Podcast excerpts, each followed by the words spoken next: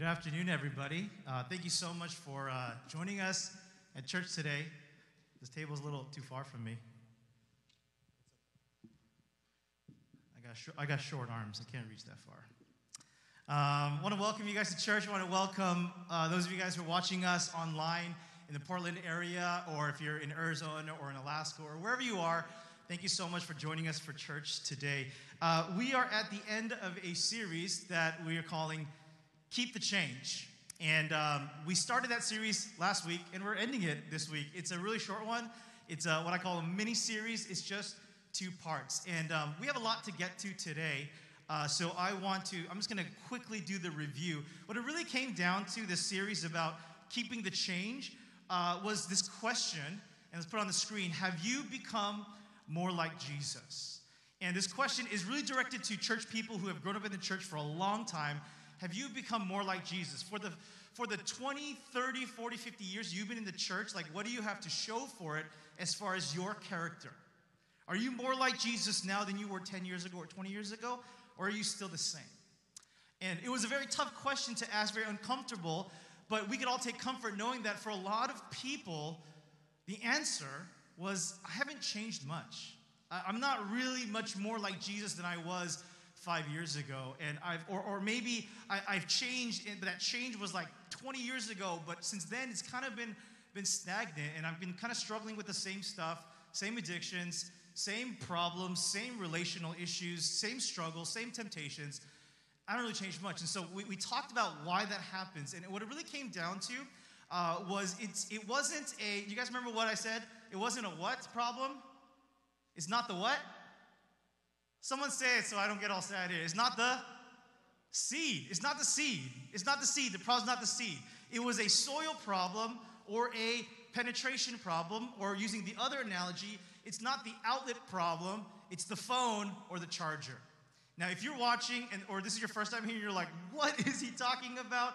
I want to I want to point you to our uh, podcast. If you go if you go to wherever you find podcasts on iTunes or whatever, uh, Google, Spotify, you can find our podcast. You can listen to last week's message, and it'll make much more sense. Okay, but what it really came down to was that um, the problem is not the word of God that is false or wrong or untrue. The problem is it's our hearts, or we're confused about how spiritual growth and change actually happens. And so, the reason why many of us are in the same place today that we were many years ago is either because something is wrong with your heart, you're resistant to change, or you've been doing things that you thought would change you, but they're not actually changing you. And so I, realized I didn't explain last week why this series is called Keep the Change. It's because this is our attitudes toward God. God, keep the change. I don't want the change. Don't bring that change up in my life because it's hard and uncomfortable. And we talked about the three main reasons why many people do not change or resistant to God's change is number one, we're afraid. We're afraid that He's gonna come up and mess up our lives and make us move to the jungle of the Amazon or Africa and make us sell all our property and give away all our fancy things that we love and give it to the poor. We're scared of that. The second reason we're too busy, like we don't even have time to sit and think about our lives and think about where we're at and think about our issues. Or we're just simply too lazy. And we just don't want to put in the effort and we just don't really want to try because it's hard. And we understand that, right? It's always easier to do nothing than it is to do something. So this is the what we covered last week, and that's what we say by this is a soil problem, this is a heart problem, this is a phone problem. Something might be wrong there. Now today we're going to be talking about the other part of the equation. The other reason why you may not be changing, and it's you might be confused how spiritual growth actually happens in people's lives. That you thought you should do this to change, so you did it, but then no change has happened and you've been at church and you've been worshiping and maybe you read your Bible and pray and stuff like that, and you're like, I'm still the same person, there must be something wrong with the seed. It's not the seed. We are confused. Many of us are confused how spiritual change actually happens. So today's sermon is a little bit different than last week's. Uh, this this sermon today is not like super inspirational. I'm not like, oh, you know, gonna fire you up, which is weird because a lot of you got fired up because I was like calling you out on your stuff and you were like making you uncomfortable and making you feel pain, and you're like, we like that, we like that. So now that I know you guys are glutton for punishment, moving forward, I'm gonna shift my sermons to be a little bit more accusatory and judgmental and condemning, right? That's what's going to go on. But today is not so much that, it's a lot more teaching. I want to fill in the gaps. I want to clarify what you might be confused about. And so, um, with that, I think if we can shift our thinking, we can actually begin to experience the change that we've been longing to experience for 20, 30, 40 years. So, this is a big deal. Like, this is what I'm hoping to do, what I'm hoping God is going to do from this message is huge. So, I really need to pray, and I need you guys to pray with me. Okay, let's pray. Father in heaven, I thank you, Lord, for um, each person here in this place. Um, I thank you, God, that you've called them here for one reason or another, and I believe, God, that you have a message for them. So I pray, God, that you would be present in this place, that we'd be aware and connected to your presence, and that today would be the day, the first day of the rest of our lives where we experience you differently and we become more like you. That we can look back to March 2021 and say, that was the day things began to change. It's all you, God. We put it all in your hands. In your name we pray. Amen. Uh, when you were growing up in school, or if you're in school, um, I'm not sure if your guys, your schools did this, but lots of schools do this. Like when you are kind of at the, the highest grade, so like eighth grade or senior year of high school, the yearbook will do a like eighth grade best or senior most kind of thing. You guys know what I'm talking about? Right? Where the where everyone votes for like most likely to succeed, right? And everyone votes, and then they put in the yearbook this person's face. Usually, they're all like, you know, have a suit on, stuff like that, or like best dressed best smile. I don't know what your guys' schools did. Maybe if you went to academy, it's like most spiritual, most likely to be a pastor. I don't know, stuff like that. So, so you know, you guys know I'm talking right? They do this. So, what you may not know about me is I'm a two-time champion for this. In eighth grade and senior year of high school, I won one of these eighth grade best, senior most thing in the same category. I'm consistent too. All right? I want to play a little game here. And uh, I'm gonna have to teach you guys how to do it. And you're gonna need a phone. So if you guys have a phone, access to internet, you're allowed to pull out your phone today in church, okay? And if you're watching from Arizona or Alaska, you can join in because this is all done online. I'm gonna put a question up on the screen. It's a live poll, and I'm gonna give you guys a few options, and you vote which award, I don't know if you call it award, which category did I win? Okay? So I need you to go to slido.com. Let's put it on the screen. Put it on the screen you can go to slido.com and then they'll give you a little space where you can enter a code. And the code is 8991. And sh- what should pop up should say Rock Fellowship Live Poll. Do you guys see that? Okay, if you're home in Arizona, I'd love for you guys to join. All right, and then you can you can vote and we'll see the results live. So what eighth grade best slash senior most did Chris win? Go ahead and vote and let's see let's see what happens. Oh, the, the options are best dressed, very likely, very likely. Uh, most likely to succeed. Oh, okay, okay, I like that. Uh, best looking, uh, best personality, best sense of humor. All right, so go ahead and vote and let's see what you guys think. Okay, so most likely to succeed is not doing very well. I guess people knew I'd be a pastor, and they're like, he's not going to be doing very well financially or anything. Best dressed is pretty low in the running. Best sense of humor is getting 45% of votes. Okay, okay. I'm feeling good today. Best personality, 25%. All right, it's changing a little bit. This is cool. This is cool. So keep going. Uh, I feel like it, we're still going through. There's a little bit of lag on the YouTube and the live feed. So maybe our Arizona friends are doing it right now. Alaska friends are doing it right now. Uh, oh, dude. Okay, okay. All right. I'm a little surprised that best looking is not doing better than I thought. Um, but, huh. Best sense of humor is currently the top. So we have 43 votes. It's pretty good. Uh, best sense of humor is winning at 49% of votes. Best personality is dropping, actually. Uh, strange. Best looking, um, steady, steady at 18%. Uh, you guys, you 18% are my favorite people, by the way, in church. Thank you. Uh, best dressed, it's not doing very well. what? Okay, why is most likely to succeed so low?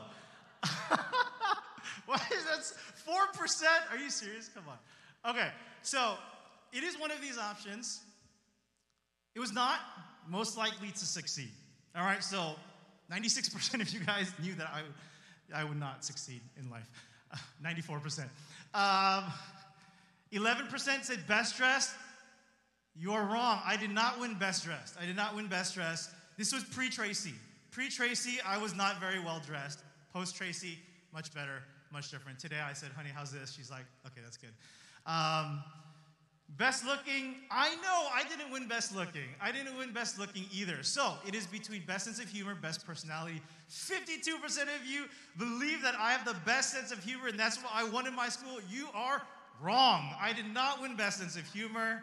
I won best personality. Best personality in eighth grade. Now, you don't have to applaud that. That's weird. You don't have to applaud that. All right, okay, let's, put, let's, let's get this off the, off the thing. This is weird. Uh, you can put it back on me. Um, so I, I won best personality in eighth grade, and I won best personality in um, senior year.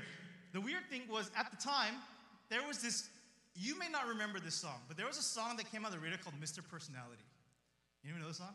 And the words are, they call you Mr. Personality because you're so ugly. That was a song. How is that song an actual song?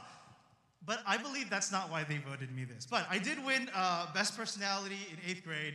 I won it again uh, senior year of high school.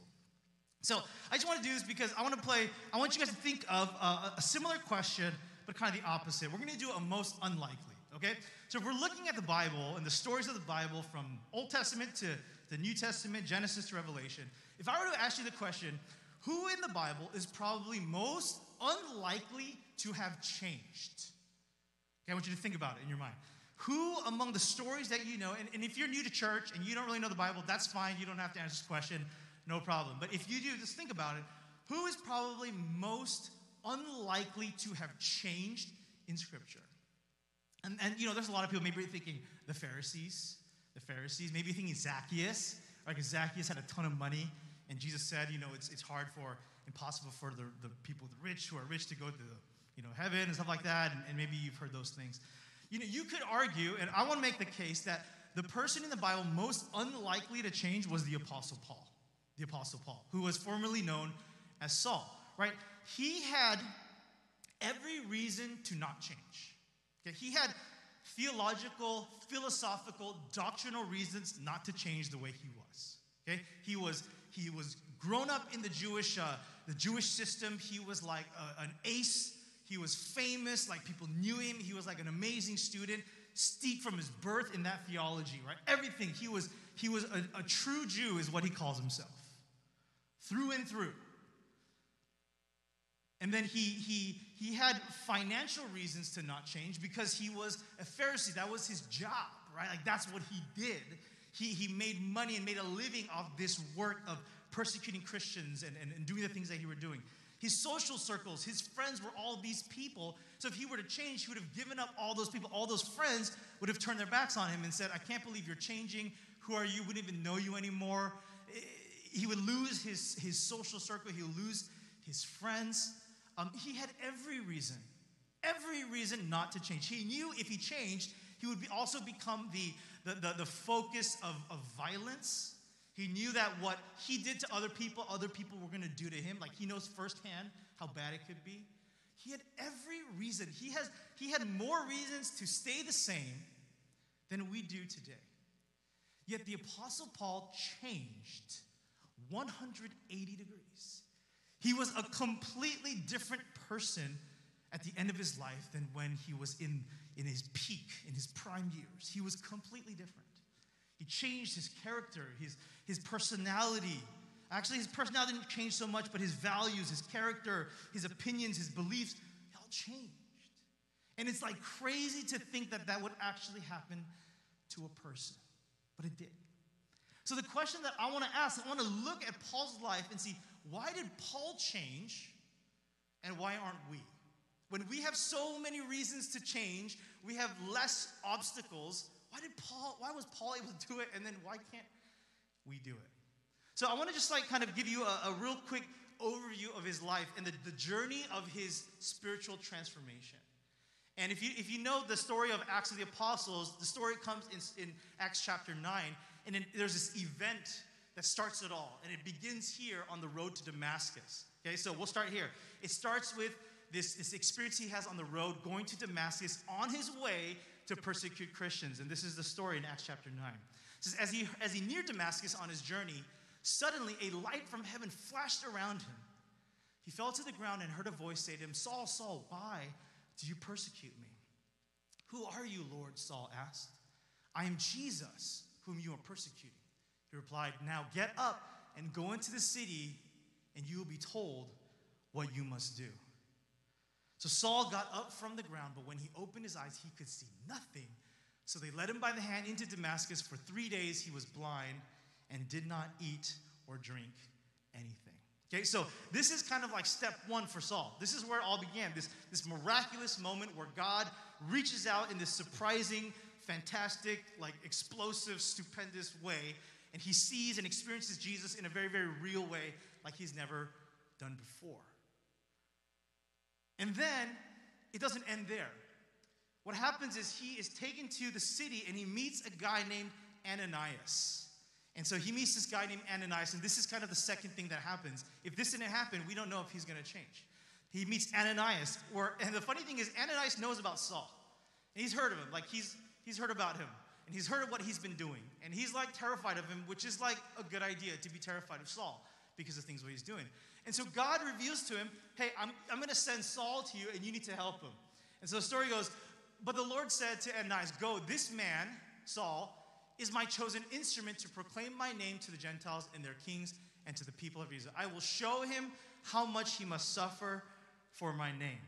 And I think this is funny because right before this, he's like, No, I don't want to do this. I can't talk to him. I'm scared. And then God is like, I will show him how much he must suffer my, for my name. And then he's like, Then Ananias went to the house and entered it. He's like, Okay, all right. He's going to suffer. Sounds good. I'm in. Then Ananias went to the house and entered it, placing his hands on Saul. He said, Brother Saul, the Lord Jesus, who appeared to you on the road as you were coming here, has sent me so that you may see again and be filled with the Holy Spirit. Immediately, something like scales fell from Saul's eyes, and he could see again. He got up and was baptized. And after taking some food, he regained, he regained strength. So we have, uh, let's put, put this on the screen. He has Damascus, he has Ananias, and then afterwards we have he has this time in his life where he goes to Arabia. And it's hard to really know that he does this reading the story from Acts, but in Galatians, he says, I did not go up to Jerusalem to see those who were apostles before I was, but I went to Arabia. Later I returned to Damascus. Okay? And then so this is his life up to now. He, he had this vision. Then he meets Ananias, who kind of explains things, who kind of heals him, who encourages him, baptizes him, starts teaching him. Then he goes to Arabia for some period of time that we're not really sure how long it was.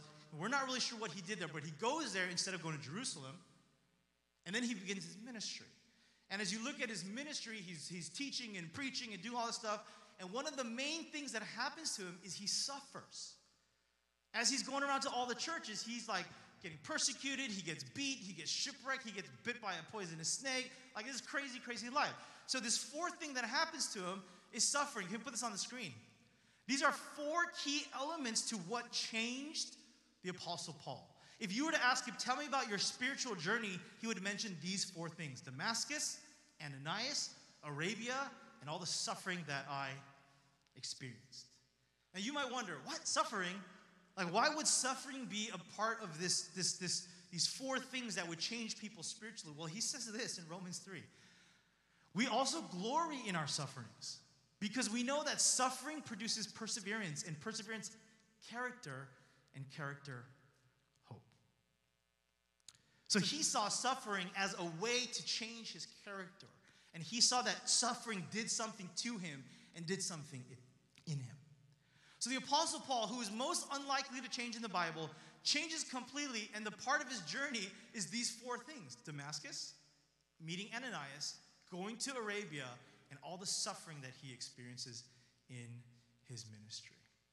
And what's cool is as you look at this and you think upon this, this is actually the four components of how spiritual change actually happens in people's lives.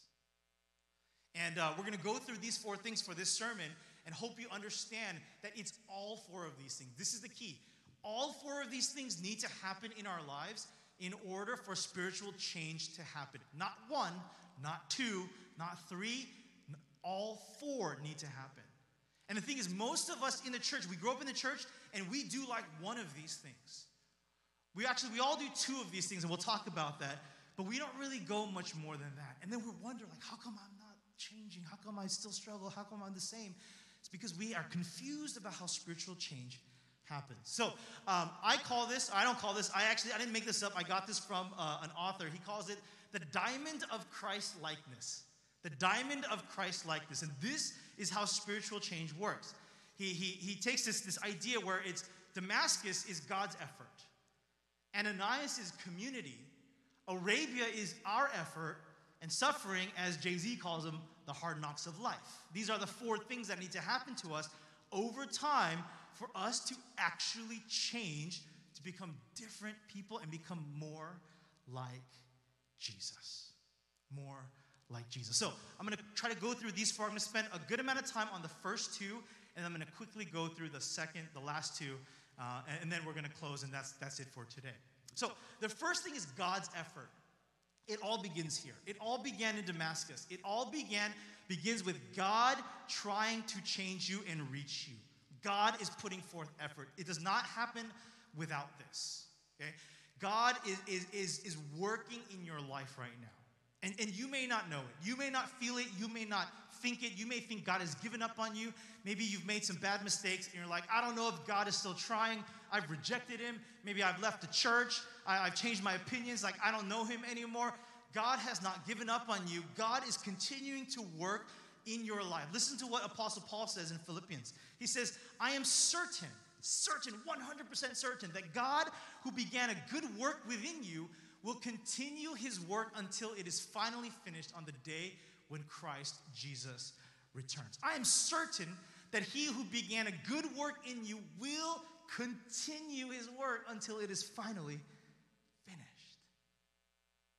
This is an amazing promise, guys. This is, this is really, really cool because it's saying that God does not, God will finish what he started. And maybe you're thinking, like, oh, I don't, I don't know if God has begun a good work in me. God has begun. A, if you're here today, if you're watching online, if you're joining us, God has begun a good work in you. And maybe that good work has been paused and, and stalled for, for years or for many seasons, but God began a good work in you. That's why you're here. He's working on your life, and this is a promise from the Apostle Paul saying he is not going to stop working on you. Even if other people have given up on you, even if you've given up on yourself, God is still working on you. He's still working on that anger. He's still working on that inability to forgive. He's still working on that judgmental and condemning attitude. He's still working on that lust. He's still working on that alcoholism. He's still working on that addiction. He hasn't given up. He's still working on you. Maybe you've given up on yourself, but he's still working on you. Maybe, I don't know if you guys have heard this, like, it's kind of a cheesy phrase, but it's cool. It's cool. Have you guys heard this? If you're not dead, you guys know what happens next? Comes next? If you're not dead, God's not done. If you're not dead, God's not done. If you have breath in your lungs, if your heart is beating, if your mind is working, if you're not dead, God's not done with you. You dead? Then God's not done. Arizona, are you dead? No? Then God's not done. Alaska, are you dead? No? Then God's not done. God is not done with you. He's still working, man.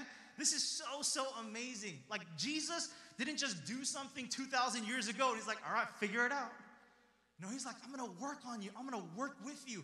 I'm gonna help you day by day to transform your life and transform your heart. And this work happens through the Holy Spirit. He said, I sent the Holy Spirit to you. He says this in John chapter 14. I will ask the Father, and he will give you another advocate who will never leave you. He is the Holy Spirit who leads you into all truth. The Holy Spirit, the word translated here is advocate. The Greek word is parakletos. And what it literally means, this is so cool, guys. This is so cool, right? What parakletos means is the one who is called to your side.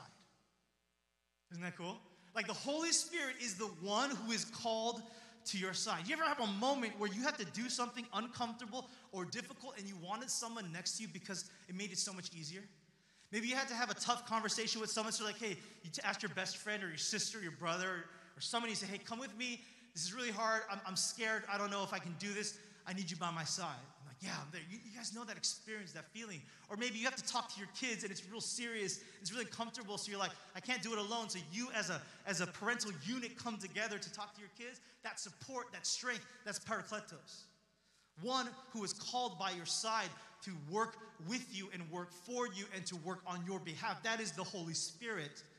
It says he's the advocate and he'll never leave you. And it says he leads you into all truth. And when we think about the Holy Spirit, a lot of us think, oh, that means he's going to teach me stuff from the Bible. And that's absolutely true. Like, I'm going to read something in the Bible, and like, oh, I don't get it. Holy Spirit, can you help me? And the Holy Spirit would lead us to have conviction and understand the meaning, and that's absolutely true. The Holy Spirit brings you to a conviction of truth. But it's not just doctrinal truth, it's not just biblical truth, it's not just like spiritual truth, it's truth about yourself, it's truth about other people.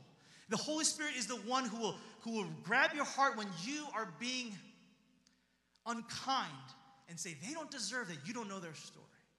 The Holy Spirit is the one that's telling you, hey, you need to be more patient here in this time.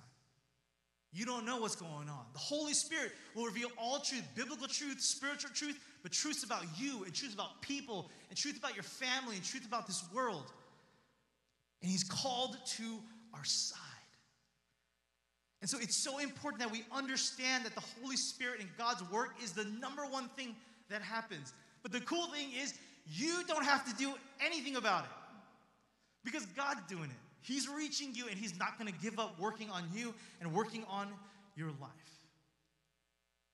You know, the thing though is, we as Seventh day Adventists, we, we do not have a robust theology of the Holy Spirit. Like, we don't know a lot about the Holy Spirit. We kind of shy away from the Holy Spirit because of how it's been interpreted and, and lived out and applied in different churches and denominations. And we're like, we're like kind of uncomfortable with the Holy Spirit. But the Holy Spirit is this powerful part of the Godhead, and we have to understand who He is and what He does and how He interacts with us in our lives and how we can connect with Him. We have to understand.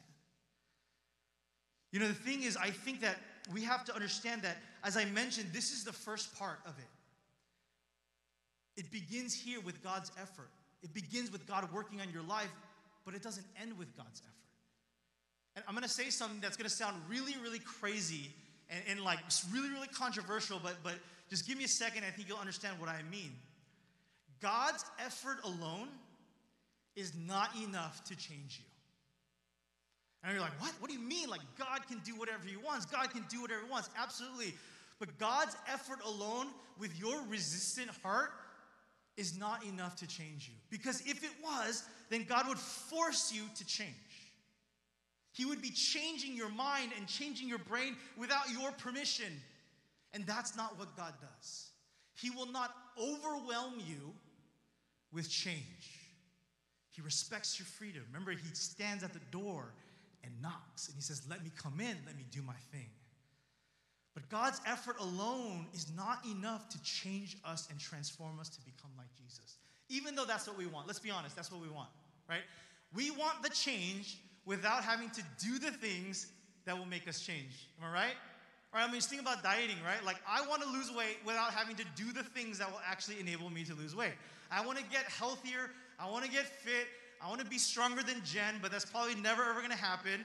But I don't want to do the things that will make that will enable me to do it. So what I want is like, I want a pill.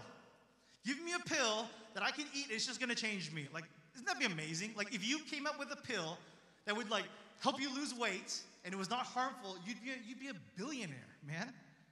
But that's not how it works. But that's what we want. We want the Holy Spirit to change our character without having to do the work that is required to change our character. It begins with God's effort, but it doesn't end there. What we want is like, we want this Holy Spirit zap moment, moment, right? We want God to just zap us and, like, oh, I'm not angry anymore. We want God to zap us and be like, oh, I love my enemies now. That's amazing. Like today, you want you want to wake up in the morning and be like, oh, I don't care. I don't care about worldly things and worldly possessions. I don't care about those things anymore. That's what we want. We would love if God would just zap us and change us, but that's not how He does it. And, and maybe you've actually asked for this in ways that you, you, you, you didn't even really think you were saying this. Maybe you've prayed and you're like, or thought, if I just experience one miracle, right? Like one real miracle in my eyes, in front of my face, like right here, I would be changed. Have you guys thought that before? If I just see something crazy, if God just does something amazing in front of me, I'll be changed. I'll like, I'll give it all up, I'll go to the jungles, I'll do whatever. Like, I'll be completely different. No, you won't. That's the honest truth. That's the harsh truth. You won't. You won't change for your life by one single event. And I know this because in my own life, I've experienced miracles right in my face. But I still struggle with the same stuff. If you've been hoping for one moment to just change everything about you, you're waiting for something that's not going to happen. That's not how it works. This quote says it best. This is such an amazing quote here. We habituate to past experiences. These cannot continue to sustain us. We need to discover Him every morning. Our love for Him must be rediscovered. You guys know where I read this? Last night, Friday Night Live by Ernest Kim in the comment section. I read that and I was like, wow, blew my mind. I was like, yes, Ernie, you need to write a book, dude. You need to write a book because that's so good, right? We habituate to our past experiences. The things, amazing things that have happened to us in the past, we get used to it. Oh, yeah, man, when I was 18 years old, God showed up in this amazing way. What about now? Oh, yeah, it was, it was crazy. It was cool. It was awesome but it's not doing anything for him. We habituate, we get used to these miracles in our lives. And so that's not enough. It won't sustain us. That's why Ernie says we need to discover him every morning. Our love for him must be rediscovered. That's so funny when I was reading this. Ernie in the back was like, like I was to plagiarize him. he's, he's an academic, right? He's a researcher. He's like, all of us, like, not about that plagiarism life. Like, Pastor, come on, right? Don't worry, I mean, I give you credit. I give you credit. That's so good, right? So God's effort is where it all begins, but it doesn't end there. We need to meet Him up. We need to meet Him for change to actually happen. He's not going to transform you against your will. He's not going to zap you into holiness. He's not going to zap you into Christ likeness. So that's where the second part comes up. It's our effort. Now, God has made the move. He's made that first step. He's, we've had our Damascus moment. He's working on us, and He's not going to give up until He finishes changing us and transforming us in our lives. And He says, and, and now we need to meet him with our effort. And I, I need to talk a little bit about what this looks like. Our role in spiritual change. Our role, we have basically two roles in spiritual transformation and spiritual change, is to engage in certain spiritual things, spiritual activities like reading the Bible and prayer and fasting and stewardship and giving and serving and worship and church gathering. Be like, we need to engage in these things so that we are connected to and aware of the Holy Spirit. Like that's what it's all about. All those things that we do, uh, these spiritual activities, or I don't know how, I don't even know what to call them, the spiritual things that we do, they help us to simply be connected to and aware of the Holy Spirit. Like that work God is doing in your life, by, by engaging in these things, we start understanding and seeing Him move in our lives. And so we engage in these things. And, and, and what happens is, as we, we connect with God's effort and our effort coming together, he, we allow Him in and He starts changing us from the inside out. This is how change is supposed to happen, where God's effort and our effort come together. We bring Him in and He begins to transform us in our lives. But you know, change is hard. Like, let's be honest, change is hard. If change was easy, we'd all be doing it, but change is hard, any kind of change. And for some of you guys, it's even harder than others of you. But change is hard, and changing ourselves, nearly impossible, right? Changing the hangups that we've had for our entire lives, things that are rooted in us because of how we were how we were raised and what we experienced as children, like changing is really, really hard, nearly impossible. And the thing is, what we teach in the church oftentimes, and I'm guilty of this, is we tell people if you want to change, just try harder. That's what we say. Just read the Bible, pray, and try harder, and then you'll be like Jesus. Just like you, you don't love your enemies, just try loving them, huh? Just try hard, just like buckle down and, and use your willpower. You know, you're addicted, just just try harder. But that's not how it works, man. It's too hard. Like, like when willpower is when it's willpower versus those things, maybe willpower will win for like the first round or second round or third round, but once you have a bad day, once you have a stressful day, once you have an annoying patient, once you have a, a, a, bad grade, once you have a fight with your friends or your parents, willpower goes out the window, guys. And we think we're strong enough to face these things head on with just willpower. I don't think so. Rather, you think you're going to begin doing the most unnatural thing ever, like loving your enemies, just because you try harder? Like you think you're going to learn to be more patient just by trying harder? Oh, gotta be more patient. Oh, I just gotta be more patient, just gotta try a little bit harder. You think you're going to, to be free from your addiction to, to substances or pornography just because you're like, oh, I'm just gonna try, try harder? That's, that's not how it works. Change is hard, it just doesn't happen. Like willpower versus all these things will lose. Like willpower versus ice cream will lose on any given day, right? Willpower versus donuts will lose. Last night I was here at church working on the sermon, preparing, getting ready, praying, you know, listening to the worship team practicing. I got home pretty late. And you know, like I'm trying to make it a thing where I don't eat late at night. I go home and there's a box of donuts. And it took me about 0.5 seconds to decide to eat that donut. Right? It was like so easy. Willpower, get out of here, man. Give me that donut, put it in my mouth, you know? Like willpower versus dessert and ice cream, willpower versus Netflix and Korean dramas. Man, are you serious? You think we're gonna change just by trying a little bit more or trying harder today? That's not how it works. But it's not impossible. Because what God tells us when He comes to Mary, when He eh, before He enters this earth, He says, with God, all things are possible, including the transformation of your heart including the transformation of your mind. It is possible by the power of God. And when we when we connect to that, when we we tap into that power by playing our part in, in, in spending time with Him in prayer and devotion and meditation and, and fasting and prayer, that possibility becomes even more real.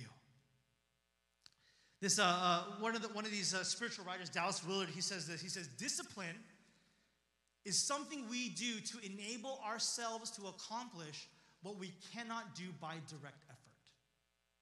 Right? That's what we do, right? If you want to get better at something that you can't get better at, you train and you work at it, and then that thing becomes a possibility. So, for example, like let's say I decided today, tomorrow, I'm gonna run a marathon. Okay? I know you guys are like, what? Don't do that. If I say to you guys today, tomorrow I'm gonna run 26.2 miles, I'm gonna run a marathon tomorrow. No training, nothing. I'm just gonna run. I haven't been running, haven't been exercising, but I'm gonna run a marathon tomorrow. What do you think is gonna happen to me? what is gonna happen to me? Like I'm gonna die, right? I'm gonna die, or uh, I'm gonna be, you're gonna find me on the road like passed out like bleeding from my mouth. You know, like, I don't know, I'm gonna be in such bad shape, I can't do it. Right? I, I won't be able to just run 26.2 miles tomorrow.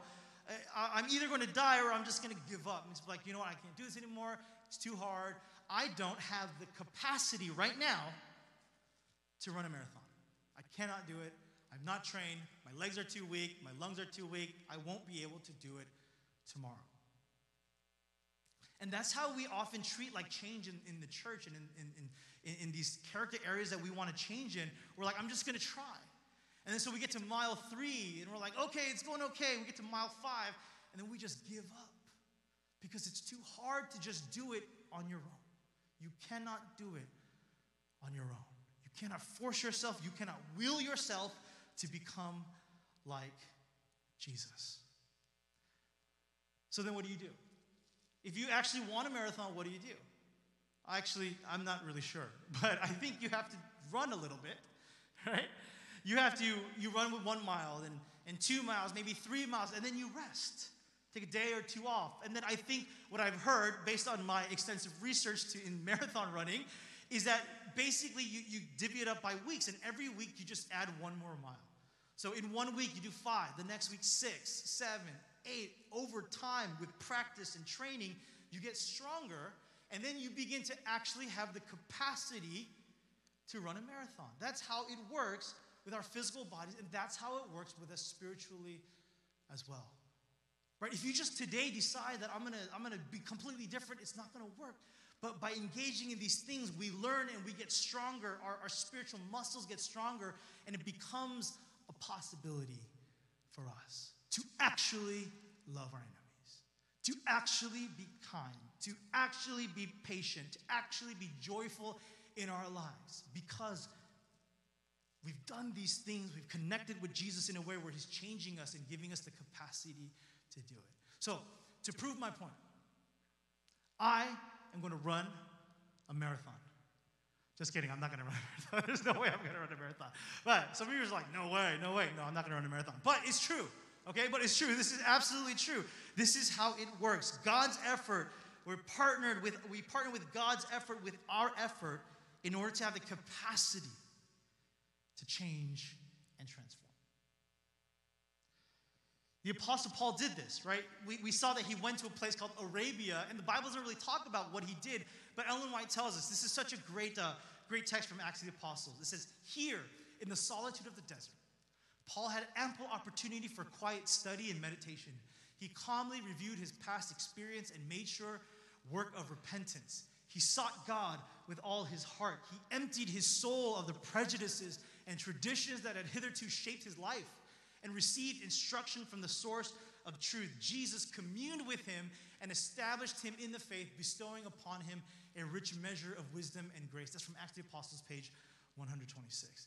The Apostle Paul goes to Arabia for a number of years and engaged in connecting with Jesus in real ways so that he could actually be changed. So that's the second part of, of spiritual transformation. Now I'm going to go through the last two. I'm going to go through them a little bit more quickly. The third one was Ananias, where he met Ananias and other believers, and this is community. Community is so important in, in the spiritual journey. Um, community is so important, but not community in the way that we often do community and spiritual growth. Like, we actually don't really understand how community works. Because what we do in the church is what I like to call growth by osmosis. This is what we like to try to do growth by osmosis. Um, if you don't know what osmosis is, go look it up. I'm not, I, I know what it is, but I don't think I can explain it to you, right? But growth by osmosis is this idea where I'll just be next to spiritual people and maybe they'll just like rub off on me, right? Like you go like, all right, I'm just gonna go hang out with Ken. I'm just gonna go hang out with Ed and Jeremy, the elders of our church. Let me get near them. Maybe like a little bit of that spirituality will just like dust off and kind of change me. Let me just be around them, right? And that's how we do small groups. We go to small groups and we think, maybe I'll just have one spiritual conversation a week, be around these other guys, all these other girls, and, and, and all these other friends, and we're gonna talk about the Bible, and it's good and it's wonderful. And I believe in all that, guys. Trust me, I love it. Small groups are amazing. I appreciate every single, I, I love them, I lead them. This is this is really good. But we go there expecting that I'm just gonna be around spiritual people, then maybe I'll be changed. Like, like if, if I'm just close enough to them. And, and on the flip side, that's what we actually sometimes teach in church. Everyone, just come to church. Just come to church and you're going to become like Jesus. Like, we have a great church. We have great praise. We have great sermons sometimes, you know. We have, we have great people. We have great potluck. We have all this great stuff. We are a great church. And I love church. Again, I'm a pastor. I love church. I believe in church. But we're like, come to church, and we're thinking, if you just come here and be here in this room, in these pews, or watching online, you're going to become like Jesus. It's not how it works. We don't grow by osmosis. We grow by our effort and God's effort and being in very specific type of community. And, and this is what I this is what I mean. This is what we need in our communities to actually change spiritually. Okay? It's two things. Number one, exposure, and number two, encouragement. These are the two things that we need for spiritual growth in, in community. We need people to expose us for who we really are. We need people that love us, that care about us, to say to our face, I see this in you. I know what you're saying, but I know this is in you. I know where you're struggling. I know this is your fault. This is your flaw. It is not their fault. It wasn't your wife's fault. It wasn't your husband's fault. That's on you. We need a little bit, we need to be exposed. We need people to, we need to be shown who we really are. And I'm not saying you have to be in a small group, although a small group is a great place for this to happen. But you need some kind of spiritual community where someone is going to expose you honestly and accurately and tell you the truth about yourself. We need more exposure, guys. Like we need, we live in this world where it's like la la la, like I'm so great, I'm so wonderful. We need every now and again, we need some people to call us out. And I think you know what I'm talking about. I think you know that this is an important part of spiritual growth and spiritual change. We need someone to expose us, but we also need encouragement. And that's the second part of spiritual community, where you get exposed for who you are, but then the people who are doing it say, I, I know this about you, I see this in you, and it's bad, but I love you, I'm for you, I care about you, I accept you with all your flaws, and, and I'm here for you, and I'm gonna be by your side, and we're gonna work through this, and I'm with you. Like that's encouragement. We need that. We need both. We can't just have one. We can't just have exposure and no encouragement. We can't just have encouragement with no exposure. Spiritual community that will actually transform our lives requires both these things. And, and I, I really think we all need a little bit more exposure, and I think we all need a little bit more encouragement. We need a little bit more of that in our lives. So we need that kind of a community. And whatever you got to do for that community, find it. Like, I think it would be amazing, guys, if your community, one of your spiritual communities, for those of you guys who are married, was your relationship with your spouse. Now, I know some of you guys are like, yeah, I get a lot of the exposure stuff. I get that a lot, like every day, like every week. I get a lot of that. And maybe that's true, right? Like that happens. When, when, when, when you're married, you have someone whose full time job is to expose you for the fraud you actually are in your life, right? But let's throw in some encouragement there too. And that's sometimes uncomfortable. Like the closer you get with people, it's uncomfortable to, to really be encouraging. But what if in your marriages, in your relationships, you expose one another, but you encourage every, one another? What if that was your spiritual community? That would be amazing, wouldn't it? So that's the third part of, of, of this spiritual transformation, this diamond of Christ likeness. And the last one is the hard knocks of life, is suffering. And this is not something that we do. This is not something that we engage in. We don't seek out suffering, we don't seek out pain. But regardless of who you are, no matter who you are, where you're from, it's going to happen, and pain is going to happen.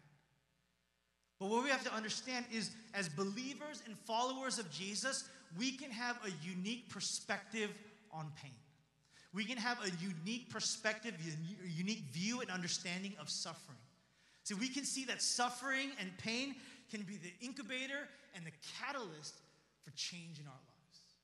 I mean, if you talk to any spiritually mature person that you know, someone that you're like, man, they know what's going on, they follow Jesus, they love God, I bet if you ask them, they all have a story of how suffering catapulted their growth in Christ.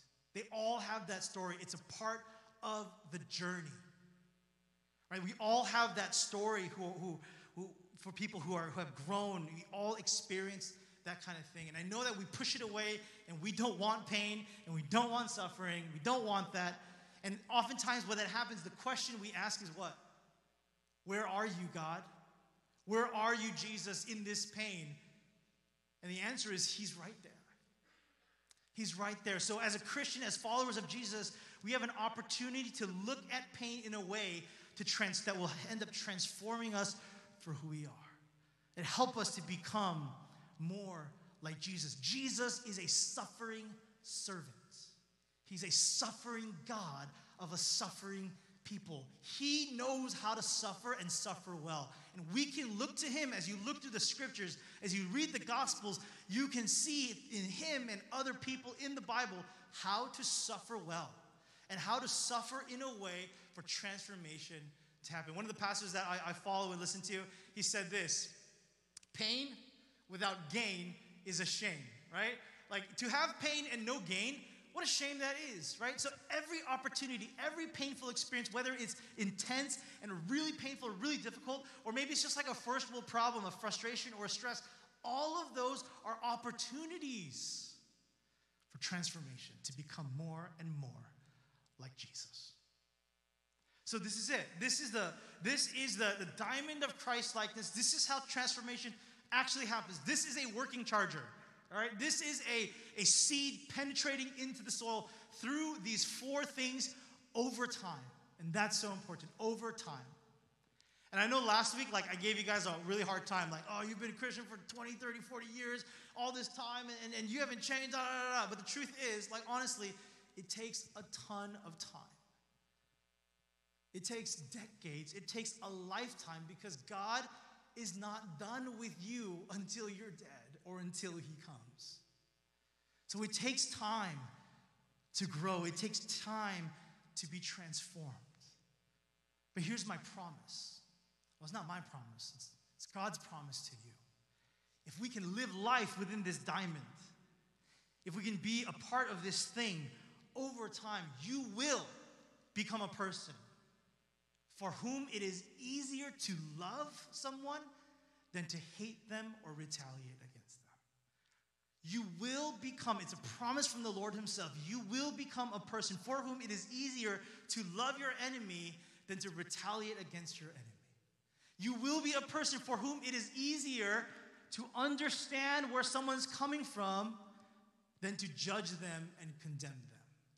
You will become a person for whom purity is easier than lust, for whom trusting in God is easier than anxiety and stress. You will become a person for whom it is easier to be free than to be shackled in addiction, for whom it is easier to be kind than to have your way. You become a person with time for whom it is easier to be generous. It is easier to enjoy the simplicities of life. It is easier to be that person than someone who's materialistic and, and chasing after the wind and trying to get the next brand new thing. This is a very real possibility for you because it is a promise from your Heavenly Father. It is a promise from your Savior. This can happen. I want that to float in the air for a second. This can happen. In 10, 20, 30 years, you can look back and say, Yes, I am. With all humility, in all honesty, I have become more like Jesus. It is possible. And the thing is, if you look at this thing, if you look at this diamond, let's put on that screen one more time. You look at this diamond, two of four of those things are out of your control. Two of these four, two of four things are already going to happen no matter what. God's effort is going to happen. You have no control of that. No matter how far you run from it, He's never going to give up on you. And the hard knocks of life, no matter who you are, it's going to happen. Two of these four things are already going to take place. You are only responsible for 50% of this. Only two things your effort and also being in community. That's all you have to do. And over time, this is a real possibility. This is a functioning charger. This is soil penetrating into the soil. This is what we understand as discipleship. And this is how we can be changed. Let me pray for you guys. Father in heaven, I know this is a lot to take in today, lot of information. No, I talked a lot, Lord. But God, I think we just need to know, each and every single one of us just needs to know that even though we haven't changed and we haven't grown for years, it can happen. It can happen in the next, in this next season of life. If we can just understand how change actually happens, Lord. Father, I pray that, that someone in this room, I don't know who, I don't know where, if they're here in this room or watching at home in Portland or in Arizona or Alaska, that someone in this moment would realize that they actually can learn to become more and more like you.